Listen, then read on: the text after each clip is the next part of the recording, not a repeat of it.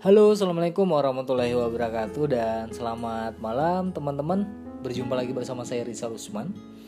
Di episode kedua kali ini, saya akan membahas, masih sih membahas tentang empati dan permasalahannya, dan kemudian bagaimana cara uh, menumbuhkan empati itu sendiri.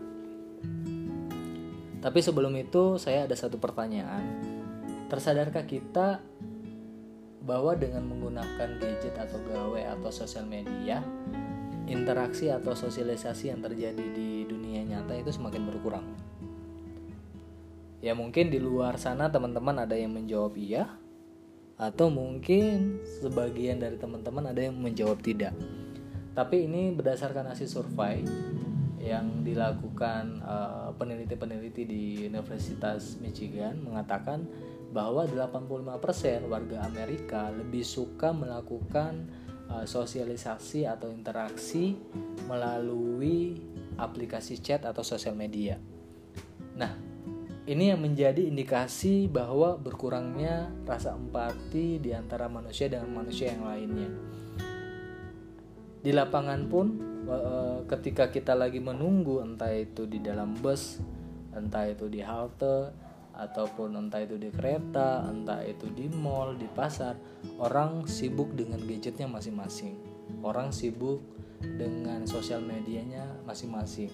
Seakan-akan di keramaian pun itu tidak ada interaksi, tidak ada komunikasi ya. Terciptalah generasi menunduk. Itu generasi yang uh, interaksinya cuma satu arah, handphone doang. Tidak ada yang dua arah ya uh, ini pengalaman aja. Uh, ketika saya pun mengajar di dalam kelas itu saya selalu menekankan untuk tidak menggunakan handphone ketika saya lagi menjelaskan. Namun yang terjadi adalah masih saja saya menemukan satu dua mahasiswa yang uring-uringan sering ngecek HP entah itu ngecek uh, notif uh, WA ataupun sosial media. Nah ini yang menyebabkan adanya ketergantungan, adanya kelekatan dengan uh, handphone atau sosial media dan ini menjadi hal yang negatif bagi generasi kita zaman sekarang. Beda pada waktu di uh, di generasi sebelum uh, 90-an karena mungkin kita belum mengenal handphone, jadi rasa empati kita kepada teman-teman di sekitar kita itu tinggi. Misal ketika kita lagi jam istirahat lagi main ada teman yang jatuh spontanitas kita pasti akan membantu teman kita. Coba kita bandingkan sekarang. Apa yang terjadi? Ya pasti kita mikir iya ya rasa empati sekarang itu emang lagi berkurang. Nah itulah juga fungsinya dari sosial media sebenarnya. Bisa memberikan dampak positif bisa memberikan dampak negatif. Tapi cenderung lebih banyak dampak negatif yang dihasilkan. Padahal sebenarnya dampak yang diberikan dari sosial media itu banyak banget. Salah satunya adalah memberikan segala informasi dari pintu mana saja. Informasi yang kita bisa but eh, yang kita butuhkan kita bisa dapat melalui cuma melalui satu ketikan jari. Nah, teman-teman kalau uh, ditanya bagaimana sih cara kita menumbuhkan uh, rasa empati itu sendiri. Nah, saya selalu menekankan dua hal sih sebenarnya di sini. Ketika kita ingin menumbuhkan rasa empati kita ataupun bagaimana kita menanamkan rasa empati itu sendiri, kita berusaha untuk menjadi orang lain. Kita berusaha untuk memposisikan diri kita untuk menjadi orang lain. Entah itu kita merasa sedih, entah itu kita bisa merasa kebahagiaan orang lain, entah itu kita bisa uh, menjadi bahagia.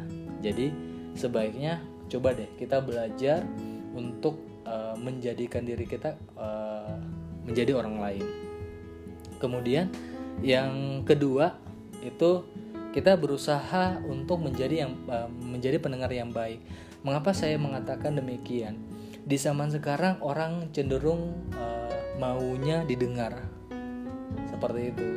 Dan ketika terjadi interaksi ya kalau bisa kalau memungkinkan kita tidak uring-uringan dengan handphone. Kita tidak sedih-sedikit ngecek HP dan itu yang nantinya membuat uh, interaksi itu terganggu. Mungkin ada baiknya notif kita nonaktifkan. Mungkin handphonenya data koneksinya kita matiin. Atau mungkin di airplane sekalian. Agar ketika kita ngobrol itu tidak dipotong oleh bunyinya handphone atau bunyinya notif dari handphone. Nah ya itu sih teman-teman yang saya ingin sampaikan malam ini. Ini juga pengalaman-pengalaman yang saya uh, hadapi di kehidupan sehari-hari ya. Kita sibuk dengan handphone kita masing-masing kita sibuk dengan sosial media kita masing-masing kurangnya uh, interaksi dan komunikasi di dalam dunia nyata dan ini memberikan dampak negatif uh, bagi kita dan bagi orang-orang di sekitar kita. Satu pesan saya untuk episode kedua ini, uh, sebaiknya jangan sampai gadget ataupun sosial media mengontrol kehidupan kita, tetapi kitalah yang mengontrol uh, sosial media atau handphone kita sendiri. Terima kasih teman-teman sudah mendengarkan uh, podcast episode kedua kali ini. Sampai ketemu lagi di episode berikutnya. Assalamualaikum.